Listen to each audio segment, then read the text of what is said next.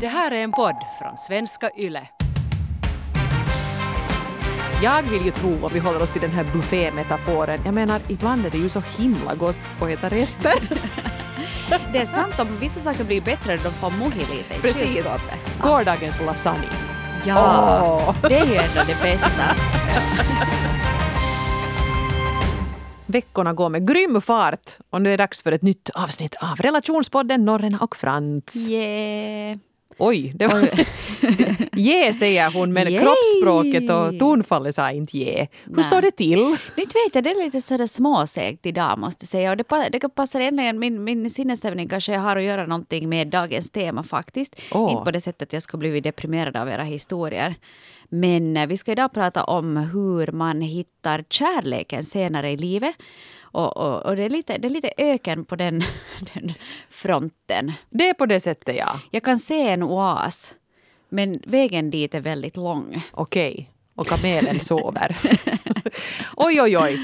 Precis, ja. jag menar vi kan ju lite, om någon inte har hört på det här och inte känner till riktigt din, din bakgrund. Jag menar du, du det här har ju haft åtminstone en längre relation så pass seriös att, att ni, har, ni har barn ihop men den är nu avslutad sen ett antal år tillbaka. Och eh, ja, in- inte har du ju liksom legat på latsidan utan nu har du ju lite smått sett dig omkring efter nya relationer. Ja. Men, men det är där då som det lite känns Ja, det är lite småsegt där just nu. Ja. Alltså, det, det har gått lite perioder. Emellan så har jag dejtat mera och emellan så har jag dejtat mindre. Och oftast så brukar det vara så att om man dejtar ganska mycket så blir man lite trött och kanske lite desillusionerad också. För det är ju så där att det är ju inte så lätt att hitta en ny människa som man på riktigt liksom klickar med. Och då kan det ju kännas som att du går på hundra arbetsintervjuer och alltid får ett nej. Eller känner att du själv inte vill jobba där. Och då kan man ju bli lite sådär så, så där trött på det hela. Så, att, så att det har varit lite on the back burner, det där dejtande av nya människor nu i det här skedet. Men, men däremot så försöker jag liksom knyta ihop nu en sån här långvarig uh, on-off relation på något sätt. Jaha, så det, det är någon som är lite, lite mer speciell nu i alla fall? Jo, jo, jo. Han, Ja. han har varit- där och spökat. Det har alltid dykt upp som gubben ur lådan vet du, nu och då. Och så har det varit lite mera och sen emellan har det varit lite mindre. Och nu så försöker jag då se att, att eh, jag tänkte att ska det här nu bli någonting mera eller ska det inte bli det? Och det är han som är oasen. Han är oasen, ja. Jag är, jag är kamelen vars rygg håller på att brista. Voj, voj. Tålamodet börjar lite brista. Vet du, I något skede så måste man bara som gå vidare och göra någonting åt saken. Men sen så sitter vi nu bara där och i våra stugor och, och velar. Så du skulle vilja kanske ta steget då från det här on-off-tillvaron till någonting, till, till vadå? Nu, dyka ner dit i den där oasen. det är så mycket Ta- metaforer här nu. Jag blir helt förvirrad. Ja, ja, men ta ett dopp i oasen och kanske stanna Klättra upp där. i palmen. Ja, jag vet inte. Men, men jag faktiskt så måste säga att jag försökte nu igår så tänkte jag att jag skulle vara lite modig. Så jag gjorde, jag gjorde, tänkte tanke och handling att nu vill jag veta vad det är och vad det kan bli. Så då tänkte jag att no, men jag hör av mig till honom nu då så frågar jag vad är det här och vad kan det bli? Och, och vi får se nu då. Kanske nästa vecka så får vi höra vad han svarar. Okej, så Ja. du har, nu har du liksom varit tydlig med vart du skulle vilja, eller vad du vill att ska ske. Ja. Förklarar du det här nu med den här oasen och, och bassängen och Nej, jag palmen? förklarade det väldigt tydligt och också väldigt vänligt att vad jag vill. Inte, Ja, om- inte ökenmetaforer. Nej, det var inte ökenmetaforer där. Inte, inte för att nu underskatta hans intelligens på något sätt. Inte, men i alla fall så, så tänkte jag att kör nu med raka kort. För att jag fyller 42 nästa vecka. Att I något skede så måste man ju bara vara lite vuxen och tala klarspråk istället för att sitta vet du, eh, på min balkong och vet du, släppa ner mitt hår för att se att om någon kanske vill klättra upp i min Rapunzelfläta. Att I något skede måste man ju bara säga att men hej, jag tycker jättemycket om dig och jag skulle vilja vara med dig men jag orkar inte med det här att det ibland är det och ibland är det inte och man vet inte vad det är. Just så det. tänkte jag att nu, nu, liksom, nu kör vi raka rör och så får det bära eller brista. Men får jag fråga nu, idealsituationen, vad skulle du vilja att det blir? Vill du liksom ha, vill du gifta dig? Vill du bli pojkvän, flickvän? Vill du bli sambo, särbo? Va, Jag- vad jag tror du tror- skulle vara det bästa för Det dig är nu? absolut inte någon sambo eller någonting. Jag tror att vet du, man är, jag är ju van att leva med mina barn Mm. ensam. Så att jag ser det här med att flytta ihop och ny familj känns, "Wah", det är det inte liksom för mig. Men jag skulle nog vilja liksom ha någon att räkna med och att man vet att någon finns där. Man kanske kan göra saker tillsammans fast barnen är med. Och, och liksom dela livet på något sätt i alla fall tillsammans. Att man inte alltid ska behöva vet du, vara ensam överallt. Att är det någon eh, tillställning eller någonting eller det händer någonting och man har det jobbigt, att man har någon att ty sig till och att man vet att man kan lita på att den där människan finns där. Mm. Så, så, så det är väl någonting där, men, men vi får se. Men Du, du vill ha en person? kanske en sån här, eh, nej, han är ju ganska gammal, kanske det blir så inte pojkvän utan en gubbvän. En Han gubbvän? är gammal som gatan.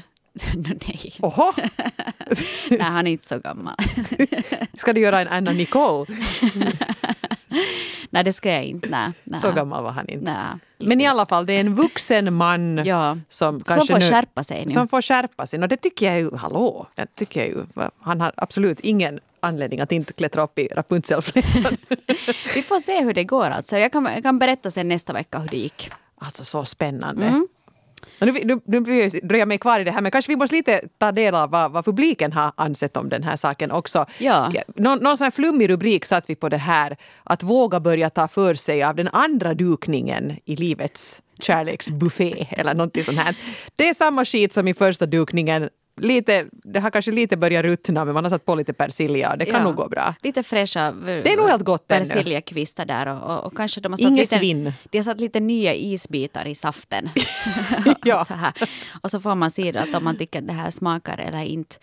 Och, och det kan ju vara lite svårt för, för då du frågar mig Eva också att vad vill du egentligen? Och det är ju ganska svårt att säga. Och du skrev väldigt fint också i det här formuläret så hade du skrivit att vill du ha en särbo, en sambo eller kanske någon som bara dansar hambo? Ja, Och alla Där här fick jag till det. Där fick du till det. Jag tyckte det var lysande formulerat. Och, och, och där ser vi, det finns ju många olika alternativ på vad man egentligen söker beroende på livssituation. Mm. Och, och just det här med den andra dukningen, att det kan ju kännas att man, det är ju inte som à la carte.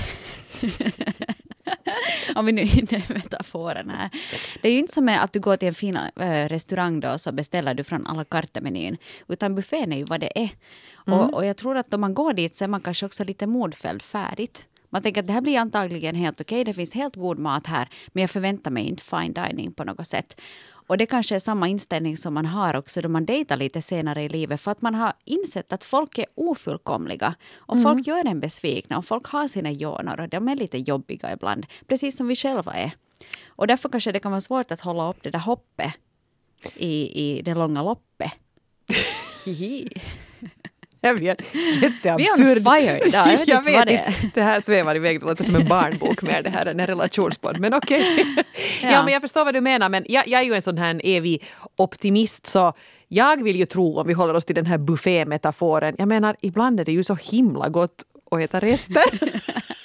Det är sant, om vissa saker blir bättre när de får mohi lite i Precis. kylskåpet. Jo, jo. Så vad va, vad Hanna vill ha är den här mannen som är som bolognese dagen efter. För Ja. då gårdagens lasagne. Ja, Åh. det är ju ändå det bästa. Ja. Jag blir hemskt hungrig nu. När får vi gå på lunch? Nå ja, men, Ja. men än en gång har ni levererat jättemånga fina och eh, tankeväckande eh, brev har vi fått av människor i den här situationen eller sådana som faktiskt redan har nått förbi den här, jag menar hit, hitta sin lasagne Ja. så att säga.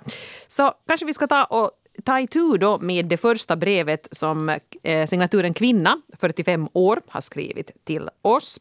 Berättar att eh, det är sex månader sedan hon då separerade med sitt ex. Jag har en app, jag har varit på krogen och kollat läget men det är ju inte så mycket att hänga i julgranen tyvärr. Jag vet inte var man ska hitta någon ny, men känner att händer det så händer det. Och jo, jag är mera kräsen nu. Jag tar ingen skit så att säga. Och jag lever hellre ensam än tar någon bara för att nu ha en man. Hmm. Jag känner nog igen det där att man blir lite mera kräsen och att man hellre faktiskt är ensam än att man är i fel sällskap. Och, och det tror jag att man gör klokt i. För att vara i en dålig relation så det är, är ju en enorm energidränerande situation på alla sätt. Att är det inte rätt så är det ju bara riktigt jobbigt. Så att där tror jag nog att det är bra att vara kräsen. Men sen är det, hur kräsen får man vara sen när man blir äldre? Jag kan ibland tänka vet du, så att no, men vet du, det hänger lite här och det rynkas lite där. Och att, att har man råd att vara kräsen och mer eller får man liksom nöja sig med den, den som man lyckas då lura in i sin grotta? Ja, men alltså det är klart att man ska vara kräsen. Och jag menar, det är, ju, det är ju hemskt. Jag håller ju helt med om det här som hon skriver. Att, att nu är man ju hellre ensam då än att man är tillbaka med någon som det inte egentligen synkar med överhuvudtaget. Bara för att man tycker på något sätt att det är pinsamt eller jobbigt eller tungt att vara ensam. Att inte ska man ju vara rädd för den där ensamheten så till den grad att man tar första bästa. Men sen är det ju som du säger. Uh, inte man, kan man ju vara alltför kräsen heller och åtminstone måste man kanske ibland ge de här personerna några chanser för att faktiskt få veta att man inte liksom genast säger att oj, titta vilken, där har vi en ölmage. Nej, inte något sånt för mig. Utan att man ser att okej, okay, tyngdkraften har ju nog gjort sitt med, med mig också mm. i den här åldern. Ja. Uh, men nu är det ju så att om det känns rätt så ser man nu inte ändå kanske bortom de där utseendemässiga grejerna.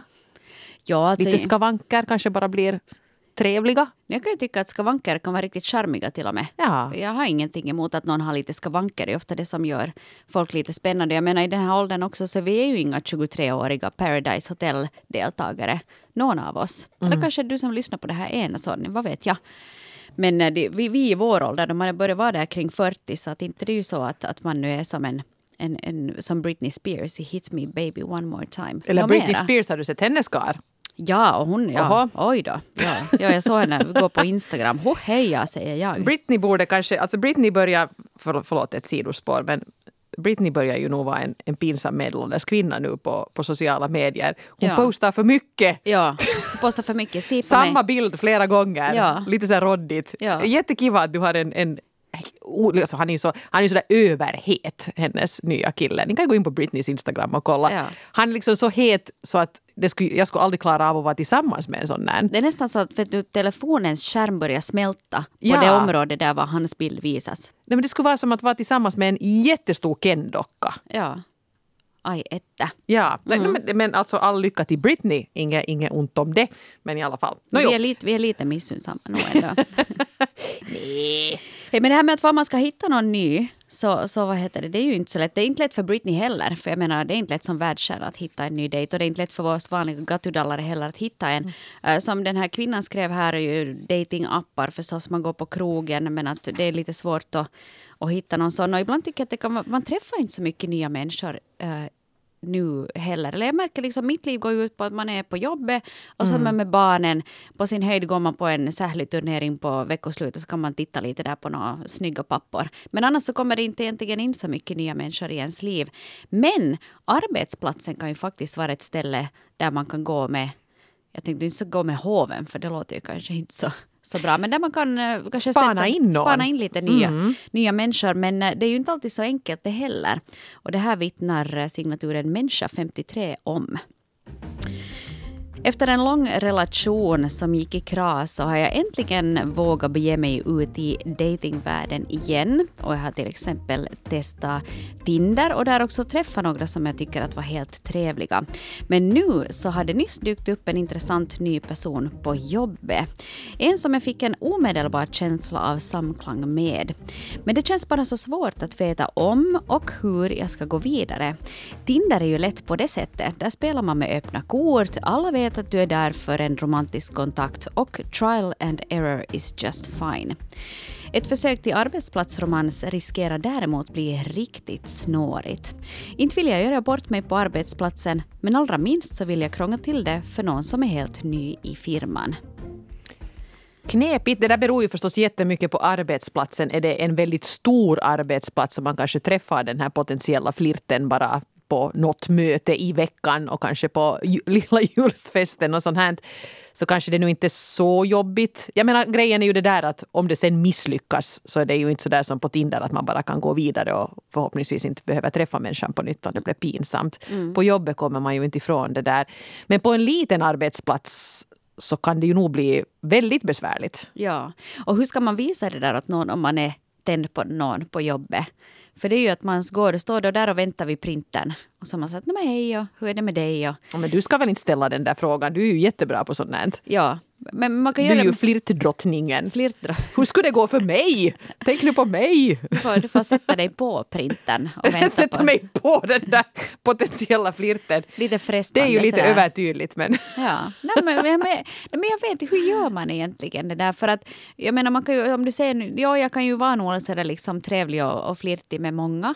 Men hur skulle du verkligen som ta det vidare? Att du skulle visa att du Signalera. verkligen är intresserad av den på ett sätt utöver det, en, en liksom vardaglig flirt som man gör bara för att pigga upp den stunden. mm, man kanske fortsätter att chatta efter arbetstid.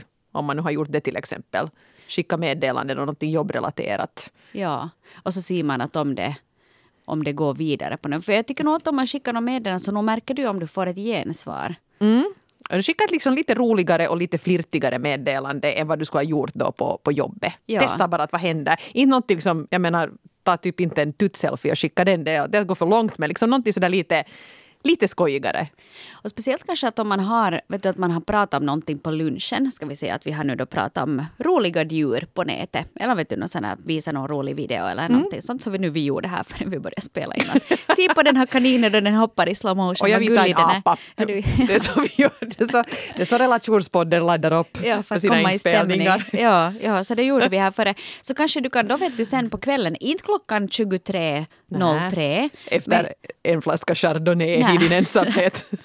Nej, då ska du inte skicka någonting överhuvudtaget. Men du kanske kan skicka det liksom eh, 18.37. Så Mm. kan du skicka att hej Stig, det, här kommer, det som vi pratade om idag på lunchen, jag, den här titt, eh, råkar jag ramla över nu. Ja. Visst är den söt? Och så kan du skicka det och så kan du skriva den, haha den är jättesöt. Och så kanske det fortsätter därifrån. Ja, precis. Lite, lite liksom eh, väva in sådana här grejer från privatlivet, personligheten i den där jobbjargongen och sen bygga vidare på det off hours. Ja. Det kan ju vara ett bra sätt att, att börja.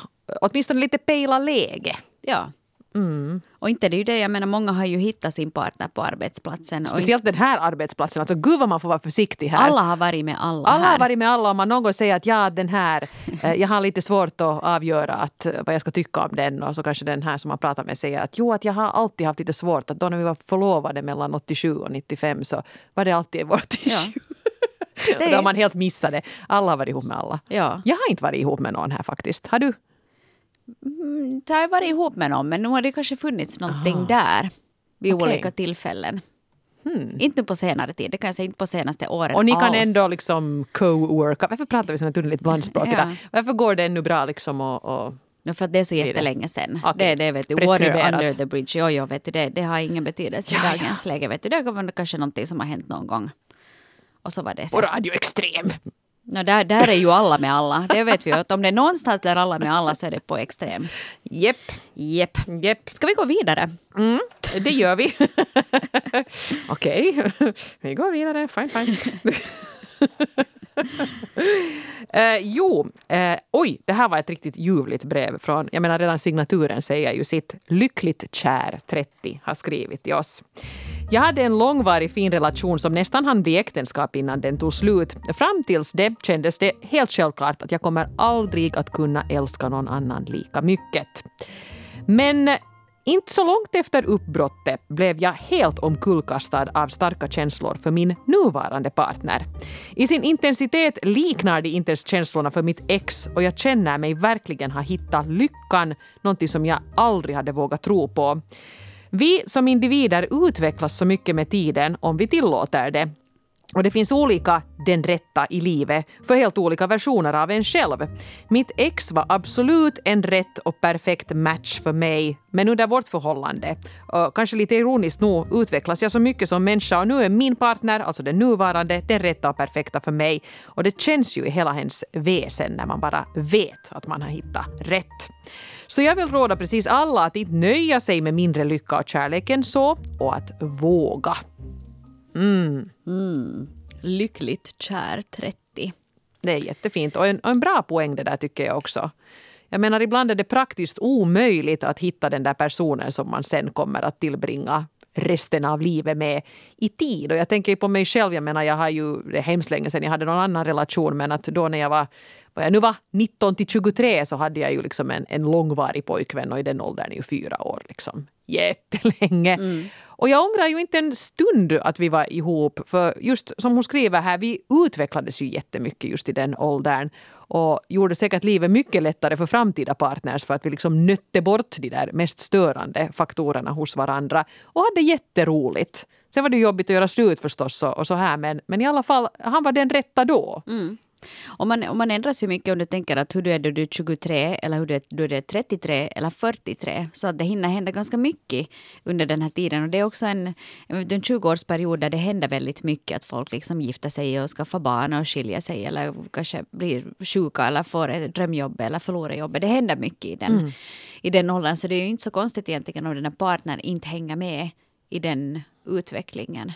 Nej, klart inte. Men hur, men hur gör man då liksom för att för att inte tappa bort varandra på vägen. Menar, du och Jonas, ni har varit, vad sa du, 17 år har ni varit tillsammans. Jag måste ni, räkna det är 17 år ja. Ja, men det har också, ni har ju också förändrats säkert båda två mm. mycket under den här tiden. Hur, hur lyckas man liksom um, hålla ihop det fast, man, fast det kanske händer jättemycket i ditt liv under en, en period och sen händer det jättemycket i hans liv under en annan period. Att man inte liksom, för det säger ju alltid att man växer ifrån varandra. Att man inte växer ifrån varandra utan man traskar vidare bredvid varandra på livets stig. Ja, jag funderar ibland på det där för jag menar Någonting måste vi ju ha gjort rätt med. Jag kan ju inte säga att vi har haft någon sån här hemskt tydlig strategi.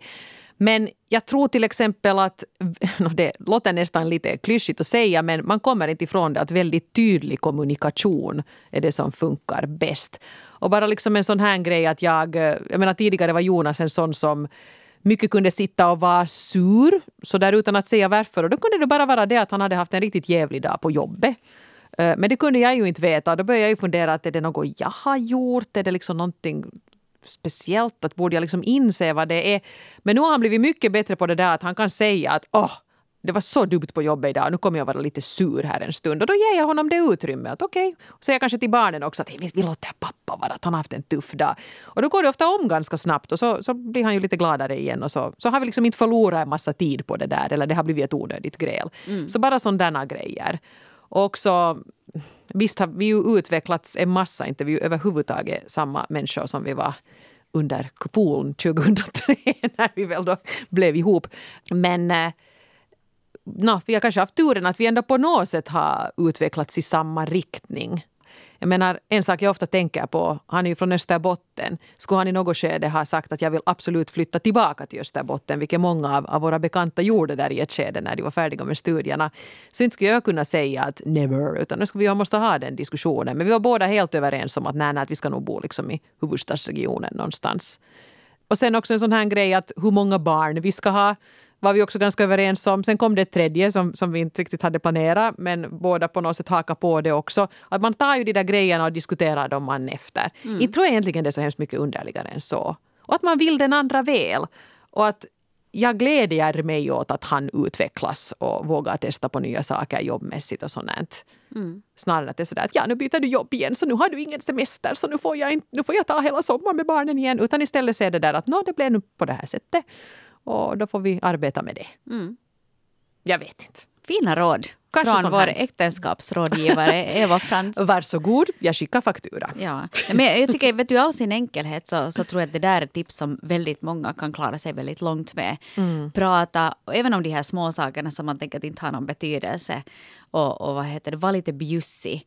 Och, jo, inte och ge den störa sig utan att mm. säga till ja. på ett hövligt sätt. Gärna då när, när man inte är mitt i en konflikt.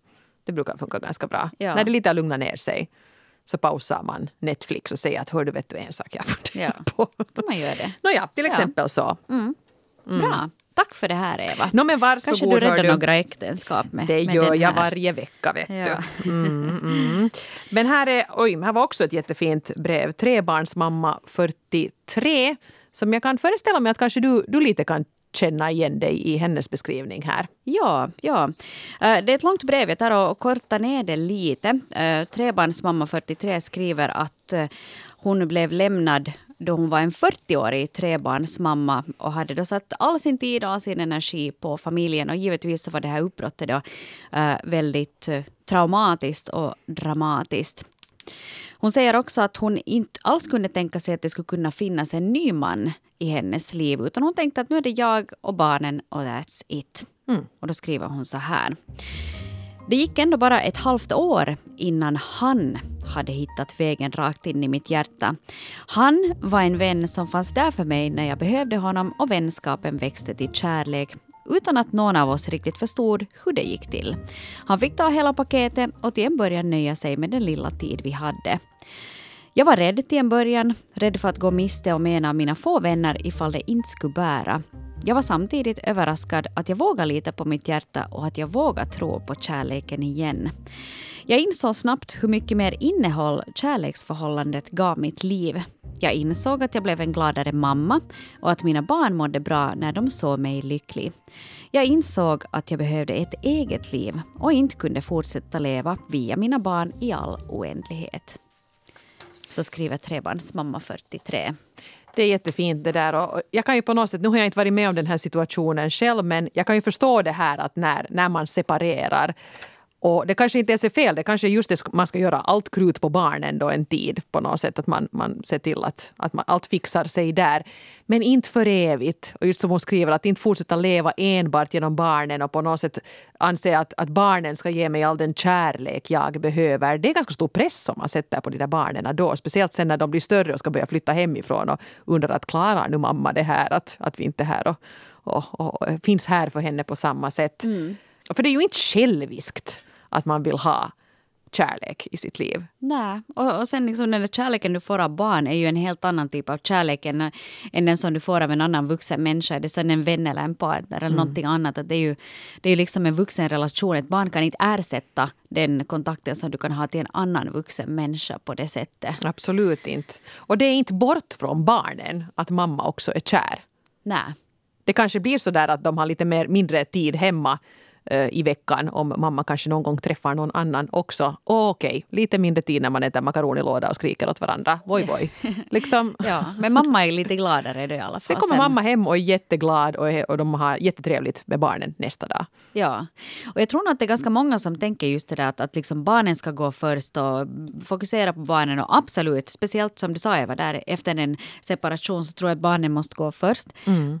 Men, men liksom att man, jag tror inte att barn heller mår bra av att bli var det största fokuset hela tiden heller. För de blir ju äh, bortskämda och de blir vana med att allting kretsar kring dem. Jag tror att det är bra att man hamnar och, och lite kanske hittar sin plats i en ny situation också.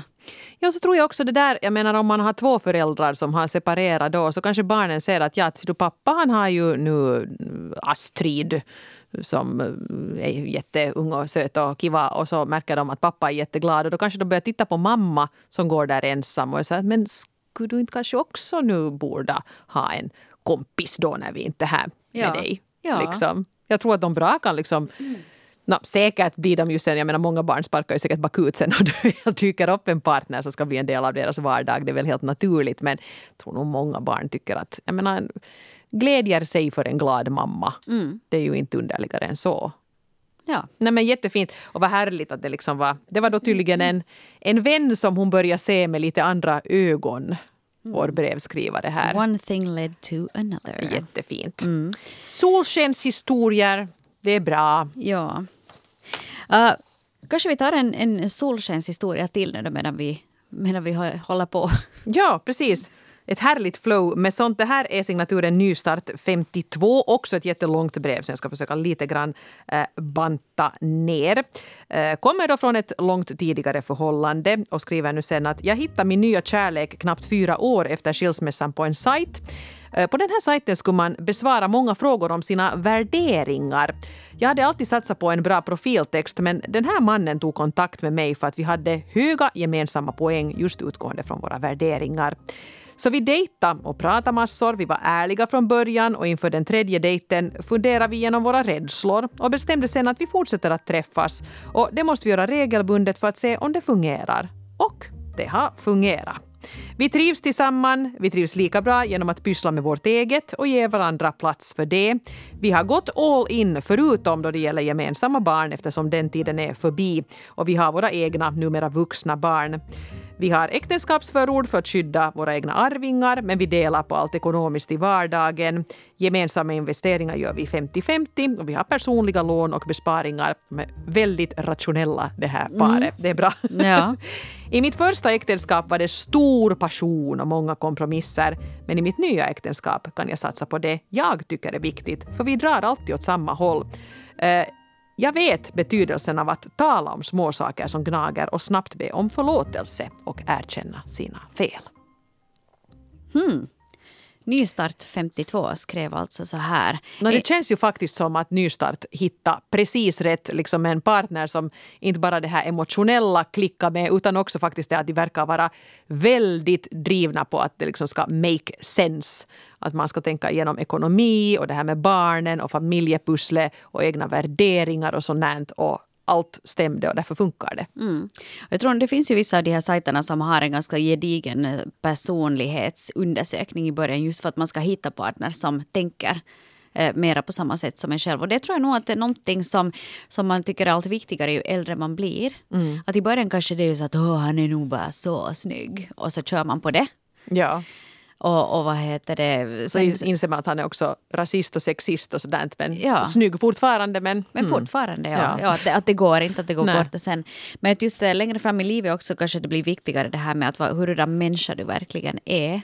Och hurdana värderingar du har, vad som är viktigt, hur du prioriterar i livet. Är du snäll? Är du en kiva människa att vara med? Mm. Är du pålitlig? Mm. Men det här kopplar lite tillbaka till det här tidigare brevet också med det här att, att i en tidigare relation lära sig, till exempel här Nystart skriver att, att hon har lärt sig att man ska prata om små saker som gnager och inte låta dem gnaga tills de inte är små saker mera. Men det var ju det som du sa också mm. där Eva, att, att det där att man, då man märker att den andra är störd eller ja. sur, så, att, så kan man berätta att vad, vad den är störd på. Att det är inte så att oh it's my hips, isn't it? Ja.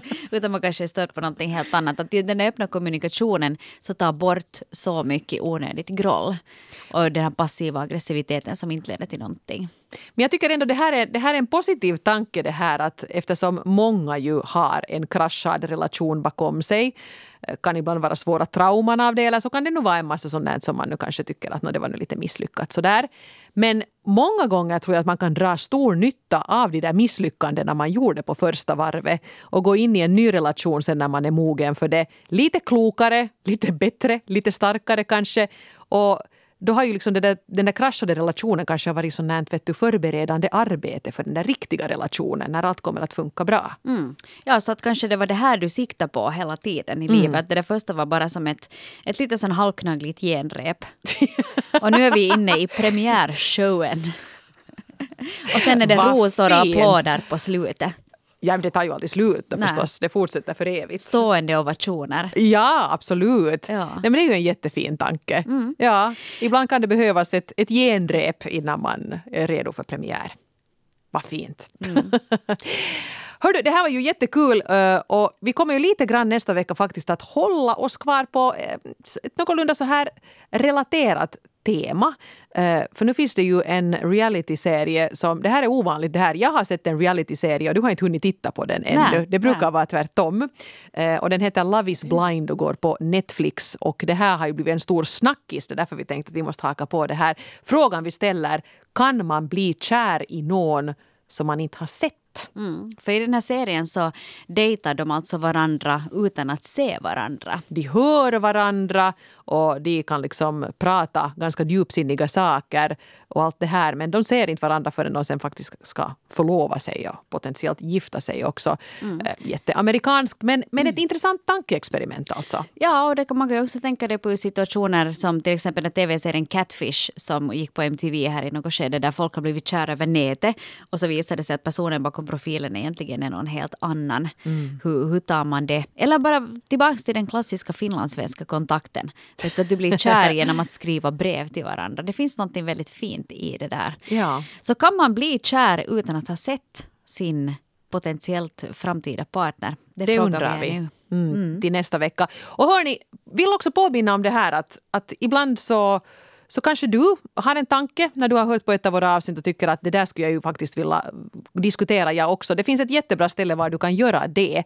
Du kan gå in på relationspodden Norren av Frans på, eh, på Netflix, jag på att säga. Facebook heter det. Än så Klä- länge. Vi Klämmer in några andra sådana multinationella bolag här ännu.